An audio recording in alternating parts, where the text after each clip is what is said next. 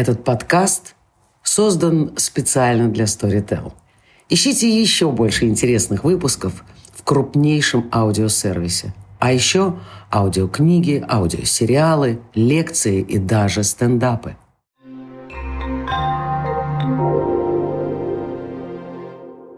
Всем привет! Это Даша Демехина и подкаст «Жень как перформанс». Мы пишем первый сезон, который условно назывался в начале «Альтернативы нет. Знак вопроса», где пытаемся поговорить на сложные темы и найти хоть какое-то им решение. Или хотя бы затронуть эти сложные темы и сказать, да, тема непростая, надо что-то с этим делать. И сегодня мы будем говорить о, наверное, вечной, как мне кажется, теме э, конфликта поколений и парадигм, но не в художественном поле, а на примере гуманитарной гуманитарной сферы в России э, и будем пытаться найти возможности для диалога или площадку для диалога или хоть какую-то точку пересечения, с которой мы можем этот диалог начать между разных поколений.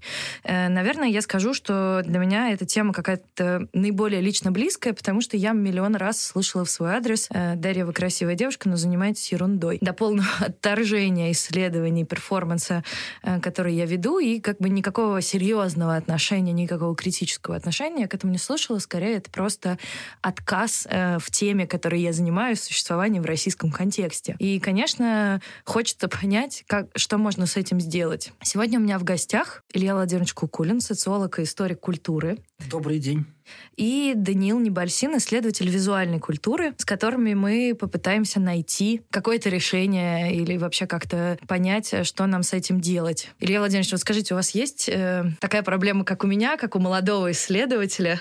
У меня со старшими поколениями. Есть ли у вас такая проблема с молодыми?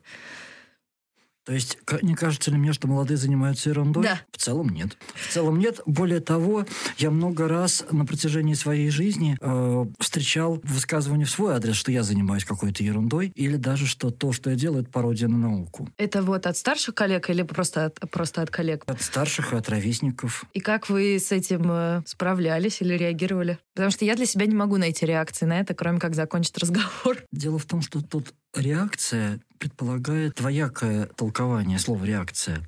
Потому что, с одной стороны, что вот делать в этот конкретный момент, это зависит от того или иного собеседника, от вашего личного психологического склада, потому что, на мой взгляд, на это нужно отвечать «нет, это не пародия». Что же касается далекой перспективы, ну, стратегической, мне кажется, что просто если вы полагаете, что вы занимаетесь делом, то нужно ставить на свою. Просто и... продолжать этим заниматься просто продолжать этим заниматься, внимательно вслушиваясь в те голоса, которые с вами говорят. Потому что если вам кажется, что вам сообщают, кроме критического неприятия самой вашей позиции, что-то дельное или осмысленное, нужно уметь адаптировать замечания и от тех, кто Э, критически к вам настроены, а тех, кто менее критически, это правда сложно ужасно. Мне просто повезло на то, что меня довольно много людей поддерживали.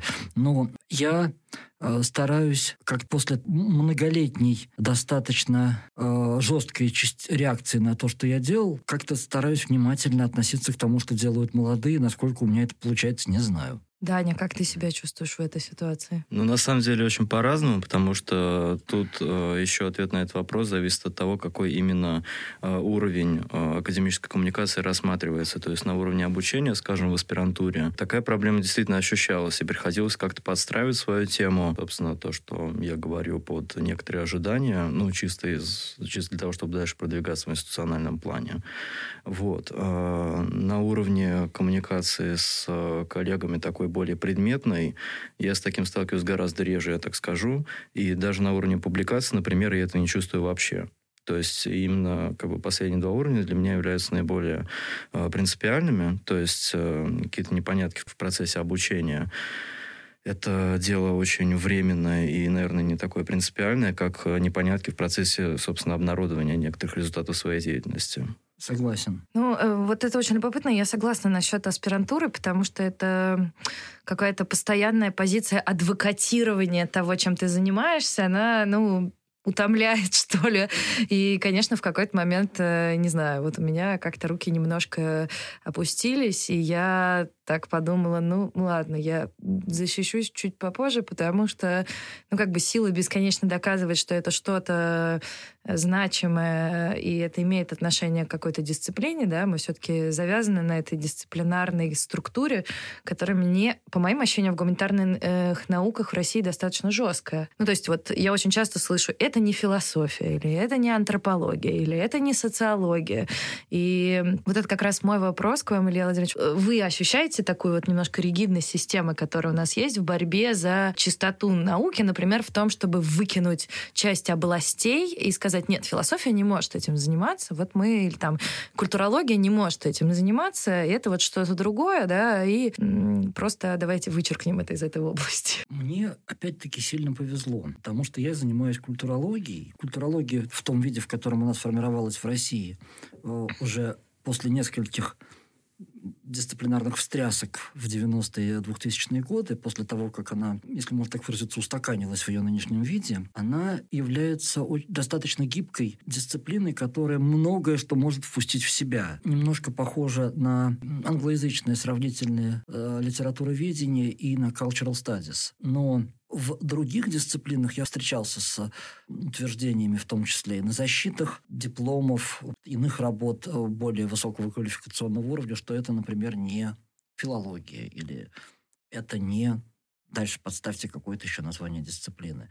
Дисциплинарные границы вообще достаточно жесткие в э, современном мире. Просто из-за того, что сейчас происходит процесс очень интенсивного междисциплинарного синтеза в гуманитарной науке, возникают такие безразмерные дисциплины, которые могут поглотить в себя все. Вот в Американской академии это, например, сравнительное литературоведение которая сначала начиналась просто как сравнительное литературоведение, а потом превратилась в мешок для любых э, гумани... амбициозных гуманитарных проектов и программ. Но в целом, например, и даже в той же американской академии, например, границы исторического знания очень четко прочерчены. И не только э, исторического знания, но и исторического письма. Ну, в России, насколько я понимаю, также. И это, э, в этом есть проблема в тех случаях, когда собственно, познание гуманитарных областей развивается быстрее, чем институциональная трансформация академии. Не успевают устро... Э, организовывать те кафедры и те конференции, которые нужны для обсуждения междисциплинарных проблем. Но с конференциями получше, с кафедрами существенно похуже. Ну и как быть вот это людям, которые занимаются чем-то междисциплинарным в России, чем-то, что не, не вписывается в ваковскую систему, например, где достаточно четко прописано, какой предмет исследования есть у какой дисциплины? Э, меня больше э, волнует такая проблема, как э, смешение вопросов дисциплинарности и методологических вопросов. Вот это очень часто наблюдалось, допустим, в 90-е годы в процессе зарождения Visual Studies, когда, допустим, некоторая критика семиотики, истории искусства приводила в том числе к некоторым институциональным последствиям, в результате которых зарождающееся поле Visual Studies становилось все менее и менее инклюзивным, как ни странно, несмотря на как, как раз-таки такие обратные декларации. Ты можешь а, пример привести? Да, вот я, собственно, хотел спросить, какие институциональные последствия?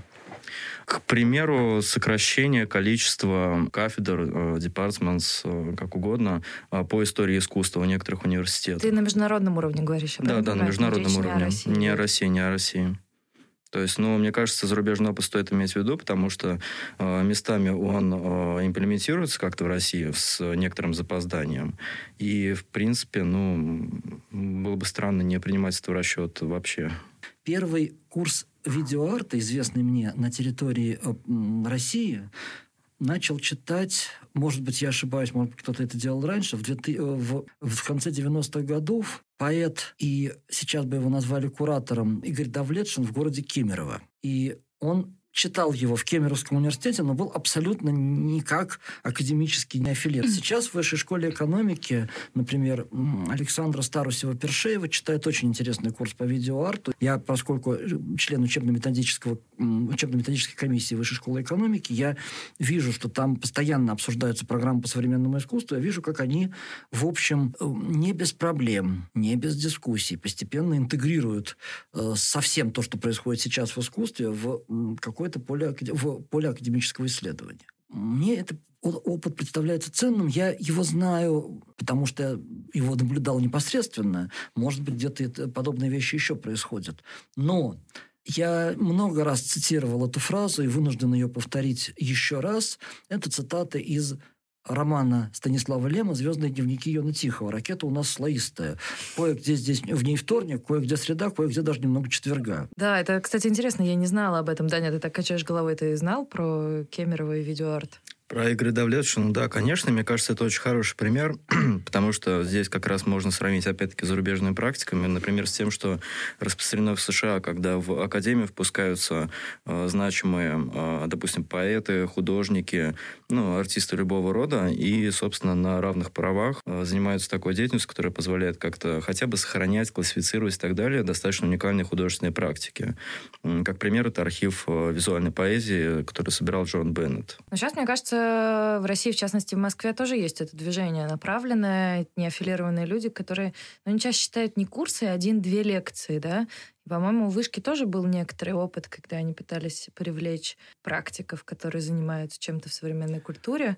Ну вот после возникновения магистратур по изящному искусству привлекли к сотрудничеству известного искусствоведа и куратора Леонида Бажанова, и, э, собственно, потом это поле стало вокруг факультета дизайна структурироваться. Да, я знаю, там и про Тейтимен передают, и Арсений Сергеев, и Диана Мачулина, ну, то есть там какой-то набор э, работающих, актуальных деятелей в этой сфере действительно любопытным образом представлен. Но я так понимаю, что э, это все еще не очень касается касается гуманитарных факультетов. Вот, собственно, вопрос, как это соотносится не в высшей школе экономики, а вообще в России, да, со структурированием дисциплинарного поля, не как возможность, где этому можно поучиться. Вот теперь, пожалуй, можно сказать, где этому можно поучиться. Но, впрочем, есть и британская школа дизайна и много чего другого приятного. По крайней мере, в Москве. Про другие города, к сожалению, не знаю.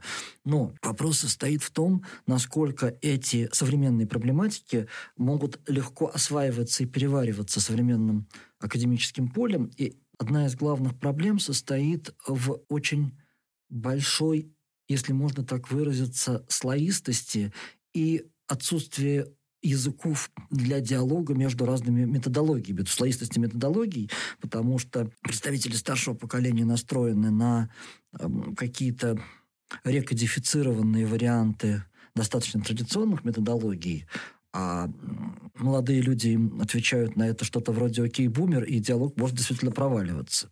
Современным методологиям уделяется значительно меньшее количество времени. И у нас есть вот эта идея, она, видимо, она касается всего российского образования, что вот нас учат, ну, как бы всему, да. Э, я училась на философском факультете, прослушала большие курсы, посвященные всей истории философии, Э, они были никак не связаны с тем, какой преподаватель их читал. Это некоторые курсы, где преподаватели ротировались, где преподаватели действительно занимались тем э, периодом, о котором говорили. Иногда это не совпадало, да, и просто надо было, чтобы кто-то это прочитал.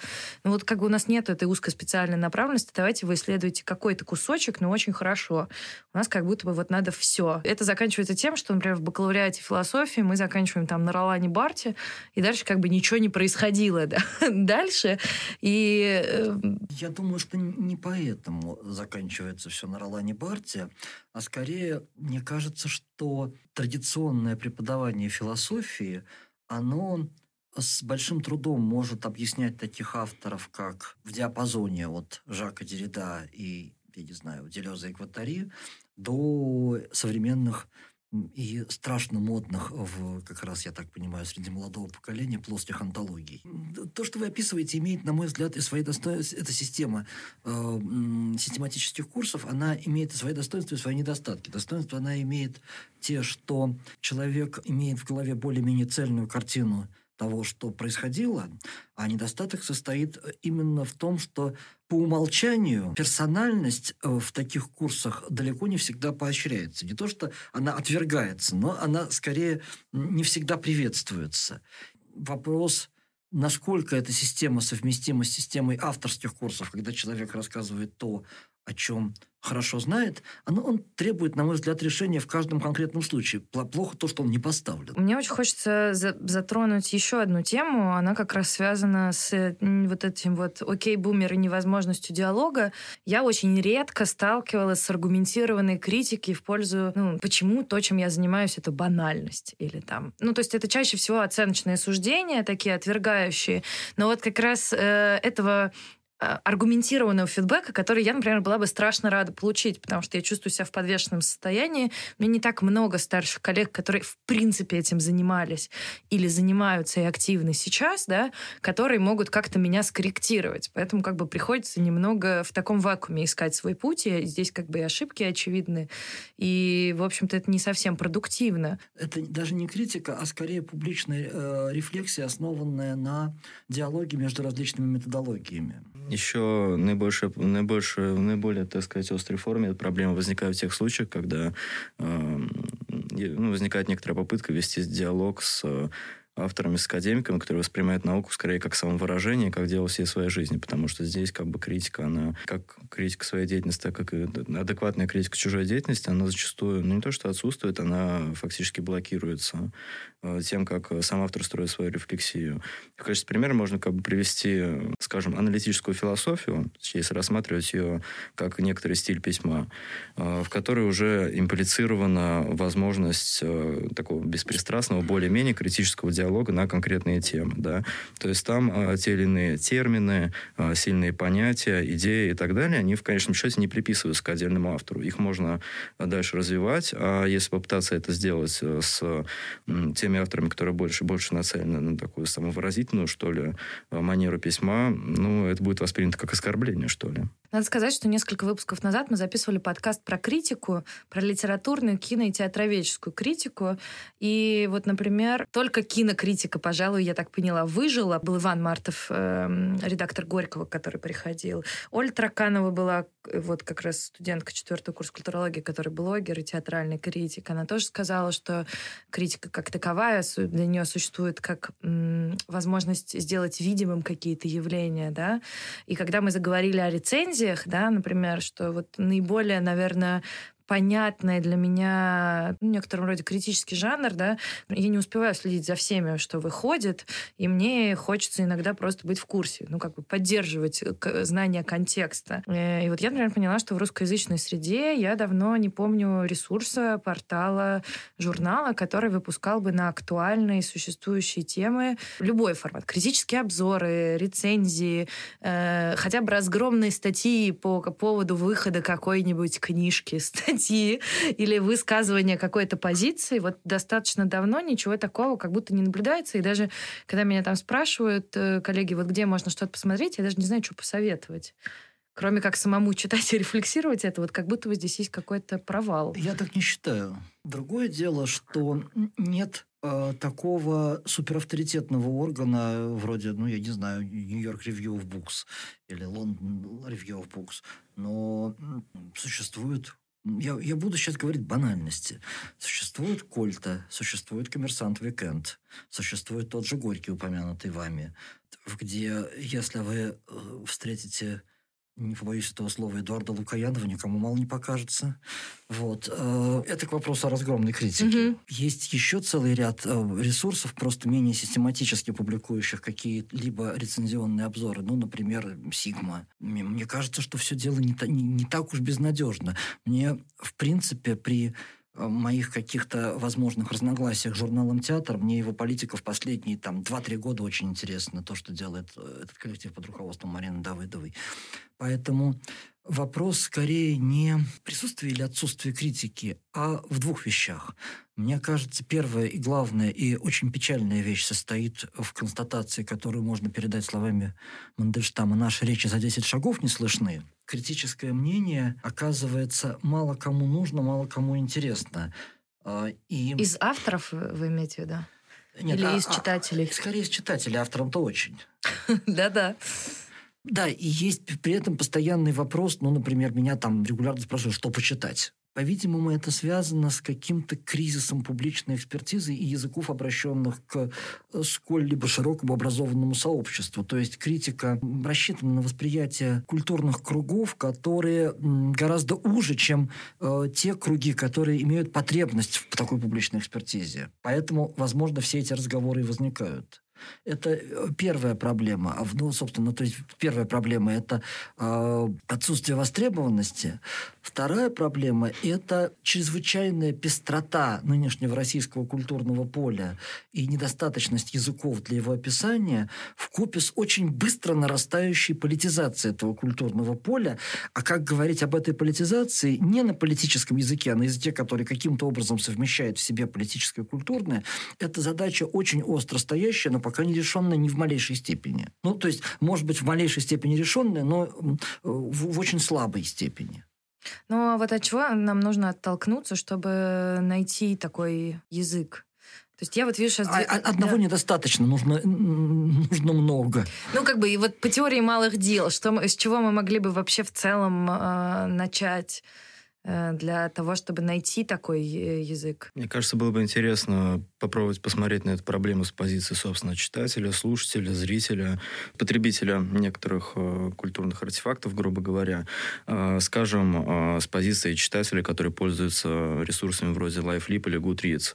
Его вкусы в значительной степени определяются скорее э, алгоритмами и, ну, как сказать, э, не совсем понятными никому механизмами предложенных книг, э, похожих на те, которые он прочитал скажем так, при том, что и на всех этих ресурсах очень много рецензий, все они как бы читаются и э, осматриваются. Эти достаточно новые, как мне кажется, вот э, механизмы формирования э, вкуса и, э, собственно, читательского, слушательского и так далее поведения, э, они, ну, их еще стоит, стоит исследовать, как бы обратить на них внимание, чтобы э, достаточно уверенно отвечать на вопрос, что делать литературной или музыкальной критикой в этих условиях. Мне кажется, это достаточно важный момент. Ну, это вот если как раз мы обращаемся к критике, критики, которая направлена на некоторого внешнего да, э, ну, да. зрителя, слушателя, читателя. А если мы говорим о критике, которая существует вокруг одной дисциплины, внутри нее, вот э, мне хочется очень вернуться к достаточно вот этому проблемному моменту, как нам выстроить диалог между разными поколениями, который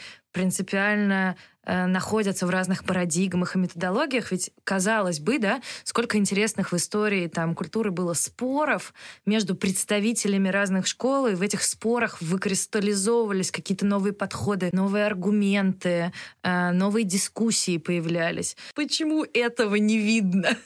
Вот мое, я просто скажу сразу свое мнение, у меня есть э, представление, мне кажется, что я, я, например, не вижу интереса часто старших коллег к предмету исследования. Может быть, это еще связано с нехваткой времени, например, да, что люди, которые занимались Шекспиром, они занимаются Шекспиром внутри этой парадигмы и вот как бы не идут никуда. Хотя их мнение тоже было бы супер интересно послушать.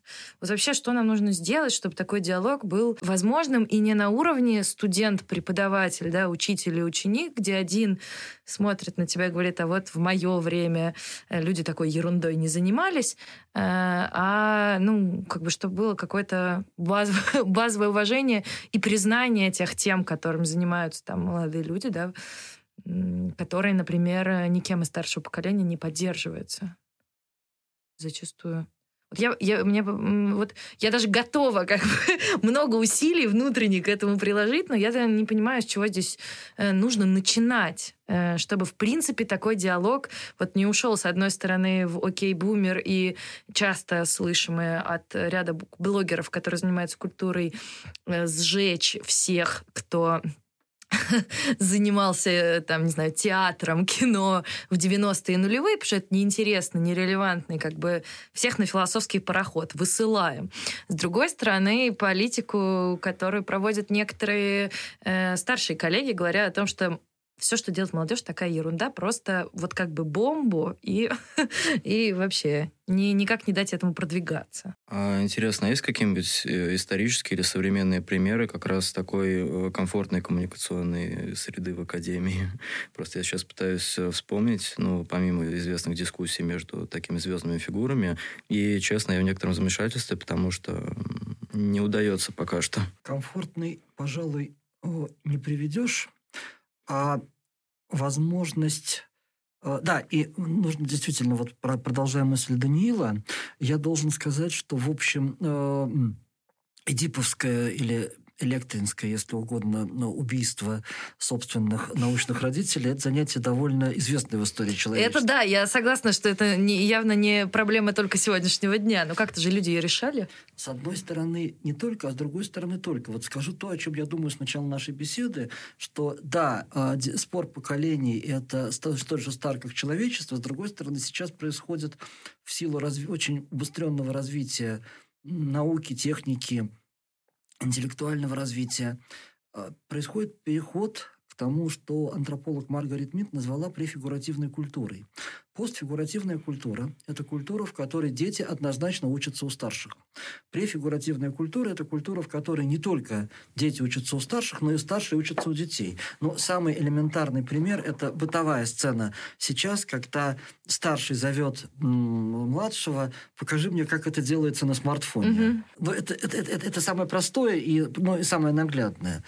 И сейчас этот диалог между поколениями э, является особенно важным, потому что именно в силу того, что сейчас человечество переходит к префигуративной культуре, потребуются совершенно новые такие формы. И именно, думаю, на нас с вами лежит задача э, эти формы вырабатывать. А чем отчасти мы здесь и занимаемся. Э, конечно, это потребует гораздо больших усилий, чем просто один подкаст. Да, это точно, но это хоть какая-то капля в море. Ну, какие... Давайте попробуем пофантазировать, какие это могут быть формы вот, Дань, ты сказала о комфортном э, диалоге, да, я думаю, что слово комфортный нужно вообще забыть. Давайте существующий ну, да, для начала такое. пока просто э, о том, чтобы он состоялся, да, ну в какой-то или хотя бы начался, да, uh-huh. может не состоялся, хотя бы стороны не отвергли друг друга на подходе, да, чтобы вообще возник разговор. Мне кажется, сначала было бы неплохо, если бы критика любая, ну, почти в любой форме, ну, корректной в рамках Академии, не воспринималась как наезд, потому что это воспринимается очень, ну, это наблюдается очень часто, и, ну, мне кажется, это серьезная проблема даже в нормальной и дружелюбной коммуникации академической. То есть, э, что-то сказал о процитированном авторе, и это было воспринято в штыки, ну, мне кажется, эта ситуация такая не очень продуктивная, и, ну, по идее, нужно каким-то образом, опять-таки, непонятно каким, распространять э, вот, культуру принятия критики и ну, понимание того, что это не обязательно э, попытка уничтожить человека как личность, грубо говоря. Ну, то есть, как бы люди находятся в слиянии со своими позициями, да? Критикуя типа их статьи, люди думают, что ты им говоришь, ты плохой. Очень часто такое видится, как мне кажется. Ну вот, собственно, я пытаюсь э, постоянно обсуждать э, с аспирантами в курсе академического письма, что необходимо, когда ты критикуешь, понимать, что человек эту книгу долго писал, и что даже если эта книга плохая, то э, необходимо аргументированно объяснить, почему ты не согласен, не согласна с этими идеями, но не обесценивать человека как личность, написавшую эту книгу. Здесь для меня, кстати, вот в рамках этой префигуративной культуры страшно интересно усвоение младшим поколением э, лавиноподобное психологической, психотерапевтической терминологии, потому что с людьми, которые этой терминологии нахватались, иногда бывает мне, выпускнику психфака МГУ, разговаривать понятнее, потому что можно раз, э, просто использовать профессиональные термины и не заморачиваться. Я думаю, еще одна вещь важная, э, Даш,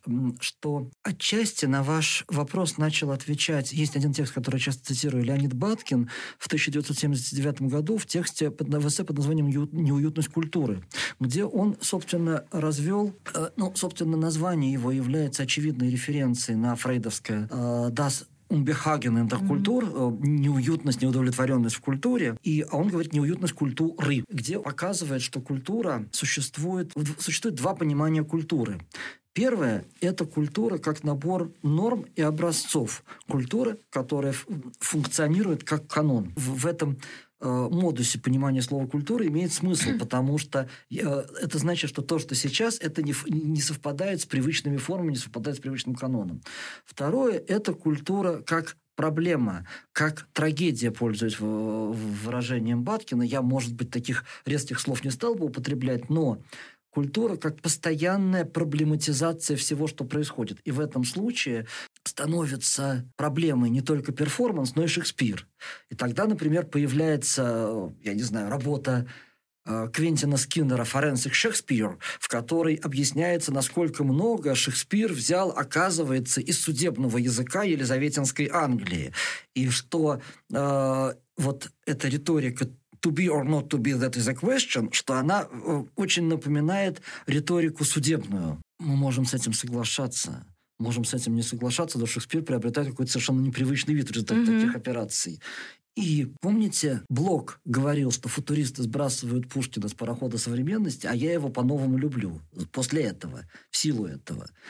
Или то, что я много раз рассказывал на лекциях. Э, нигерийский писатель Чинуа Ачебе написал страшно резкий, разгромный текст про э, роман Конрада э, «Сердце тьмы» Джозефа Конрада обвинив того в колониализме. После этого сказали, что теперь история рецепции Конрада делится на два периода, после, до Ачеби и после Ачеби. Неготовность культуры, ее открытость, ее возможность любого произведения, любого времени быть поставленной под вопрос, я могу довольно долго угу. продолжать, она является рамочным условием для того диалога, о котором вы говорите. Ну, это вопрос теперь, как нам такие рамки поставить? Вы считаете, у нас есть такие рамки сейчас в существующем контексте? А, Или... Нам их нужно создавать.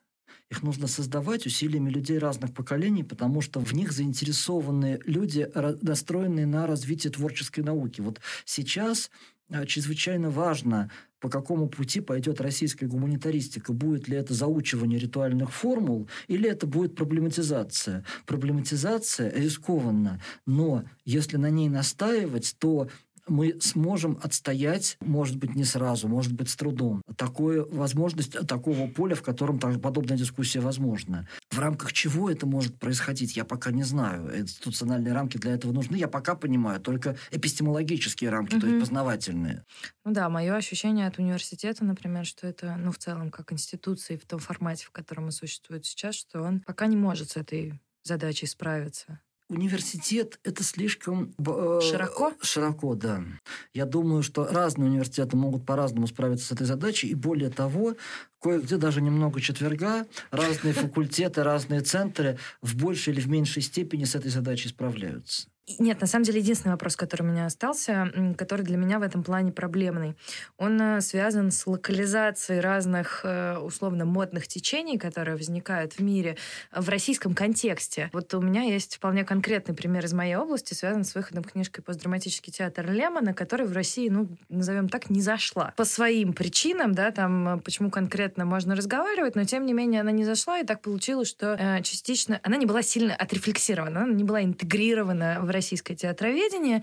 И получилось так, что как бы вроде бы это важная веха в Э, немецком и англоязычном театроведении, которую мы так э, проскакиваем. И вроде бы от этого ничего особо и не теряем. И вот это вот вопрос э, вот этих модных течений, которые есть, да, там темная экология, спекулятивный реализм. Ну, вот так, с первого того, что мне приходит, насколько, как вообще возможно говорить о том, должны ли мы проходить все эти модные течения, да, там, например, э, которые приходят к нам с Запада, или как мы их должны локализовать, или, например, если эти модные течения связаны какой-то конкретно социально-политической ситуацией в какой-то стране, да, там, которая э, происходит. Может быть, для нас это что-то нерелевантно, и как бы вот мы должны производить какой-то сугубо свой продукт, потому что достаточно часто э, слышишь эти идеи про поддержку русского, русской гуманитарной науки, имея в виду авторов, которые создавали что-то. Чаще всего речь идет о 20 веке, и об авторах в 20 веке, в, наверное, первый, третий. Мне кажется, вот по моим ощущениям сейчас такое есть некоторые. И не цитируют этого вашего Грэма Хармона. Да. Вот, в общем, вопрос э, локализации. Вот, э, Дань, ты как э, человек, который занимаешься историей визуальных исследований, в том числе, да? Вот тебе кажется, что как нам выбирать э, эти модные теории? Э, потому что сейчас очень часто многих молодых обвиняют в том, что, ой, вы занимаетесь этим только потому, что модно, нифига не понимая, да, там, что там Катрин Малабу написала, как она возникла, да, там Мне кажется, зачастую эти упреки, они не лишены некоторой справедливости, потому что такой академический презентизм – это ну, действительно некоторая проблема, и зачастую погоня за актуальностью и новизной, она скорее только блокирует ну, появление ну, чего-то более-менее нового. Да, да, конечно. Вот, это с одной стороны... Это так, по-моему, с метамодерном произошло. Очевидно, очевидно. Вот это, это прям тема, которая точно была сделана ради актуальности, ради актуальности. Люди, которые да, очень ее развивали, слабо представляли, по-моему. Очень такая презентистская тема, как раз э, эталонный пример, можно сказать.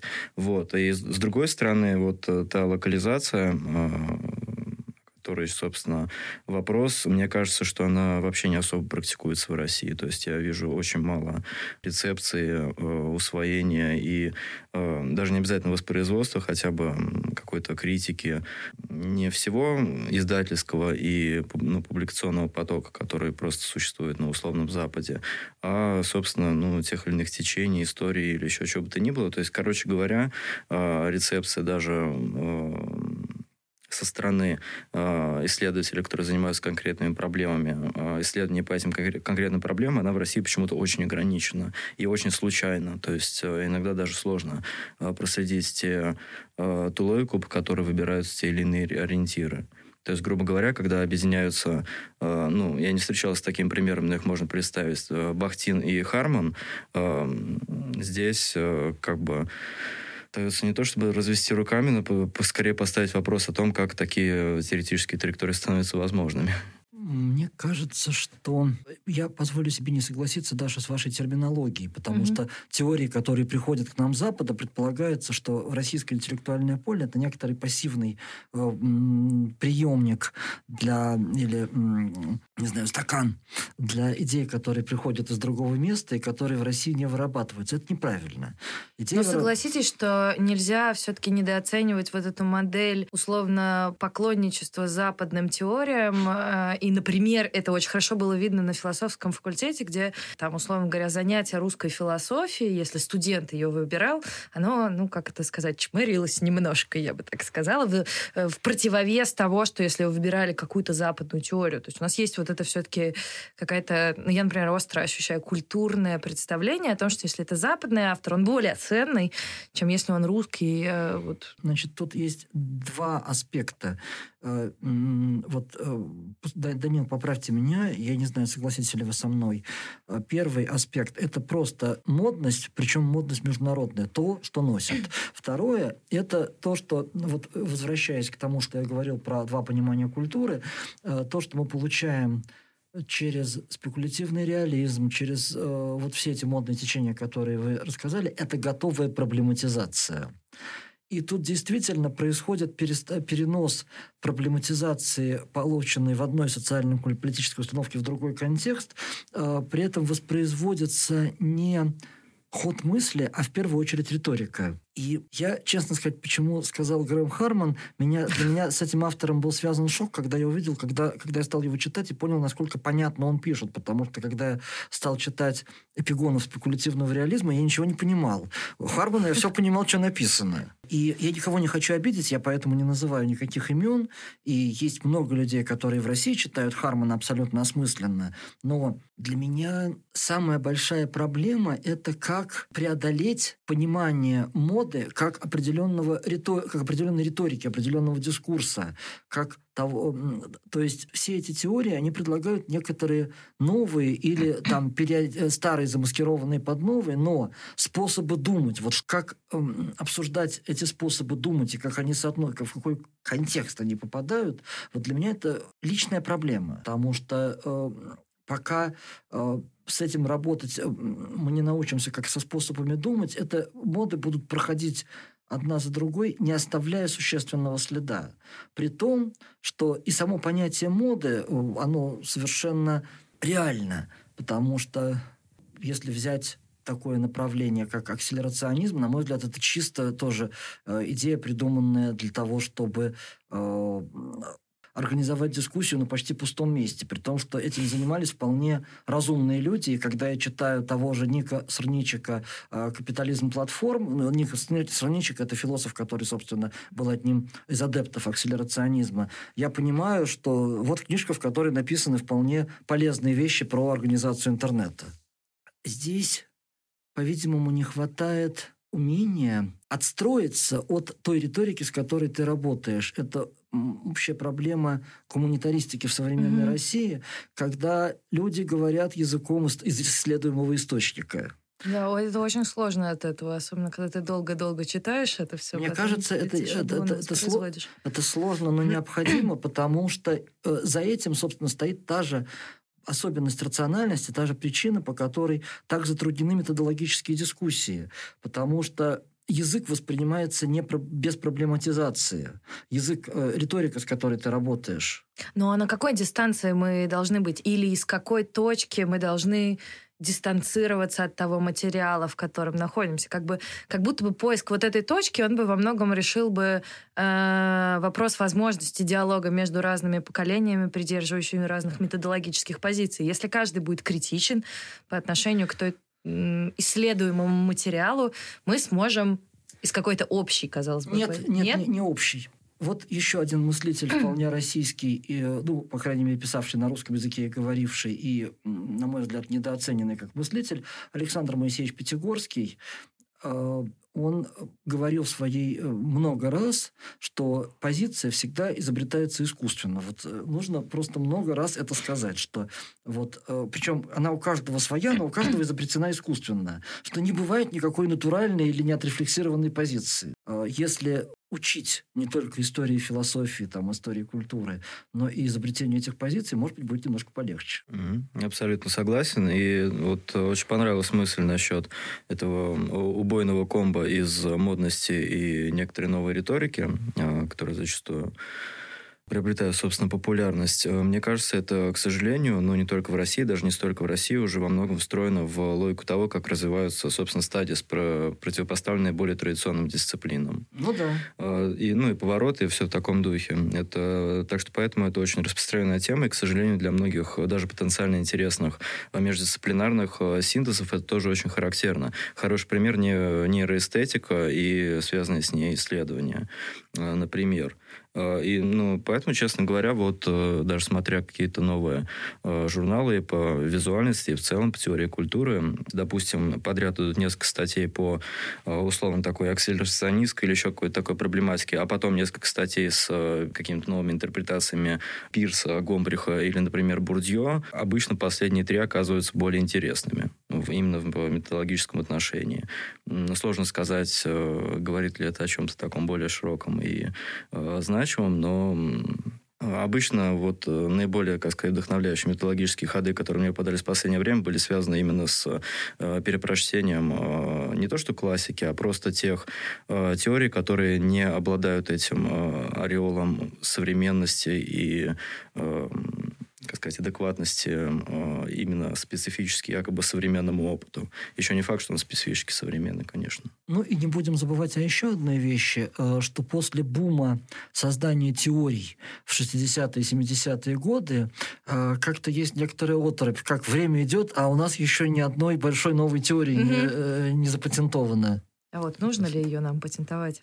Это сложный вопрос. Я думаю, что скорее нужно избавляться от менталитета, кто первый стал того и тапочки, потому что э, умственной привычки, что ли, даже не от менталитета, потому что э, все время есть идея застолбить нечто и объявить это большой теорией, потому что все время есть предположение, что вот кто, кто создаст новую большую теорию, тот срубит большой куш, э, либо в денежном, либо, по крайней мере, в символическом капитале. Мне кажется, что отказываться от идеи большой теории было бы глубоко неправильно, потому что такого рода концептуализации, они необходимы. Но считать, что их можно придумать э, усилием воли, тоже как-то не совсем э, адекватно, на мой взгляд. Поэтому вот стали описывать гуманитарную науку, как что в ней происходят периодические повороты. Пространственный поворот, рефлексивный поворот. Это все абсолютно осмысленная периодизация. Но с тех пор появился после этого рынок поворотов, на котором предлагаются повороты, повороты. повороты э, да, концептуальной инновации на любой вкус. Мне кажется, это такое, такая, что ли, суетливая эпоха, через которую нужно продраться. Выйти э, какой-то новой парадигме, которая, я думаю, неминуемо появится. Просто э, не растратить себя в постоянном шарахании из стороны в сторону. Но самая большая проблема в том, что не обращать на это внимание тоже нельзя. Потому что э, в этих новых поворотах часто там 90% воды, но 10% вполне осмысленных заявлений. И в этом смысле э, современная ситуация приучает к очень большому усовершенствованию критериев интеллектуального отбора которые следует варьировать и фокусировать. И здесь, я думаю, как раз критически настроенные люди из разных поколений, им было бы есть, было бы о чем поговорить. Надеюсь, что такое будет, но очень многое зависит от наших с вами и от усилий, и от усилий других людей из гуманитарно-научного сообщества России. Я тоже на это надеюсь, и на этой э, позитивной ноте, которой можно расценивать, а можно не расценивать нашим слушателям как призыв, э, мы все. Спасибо. Большое спасибо. Спасибо.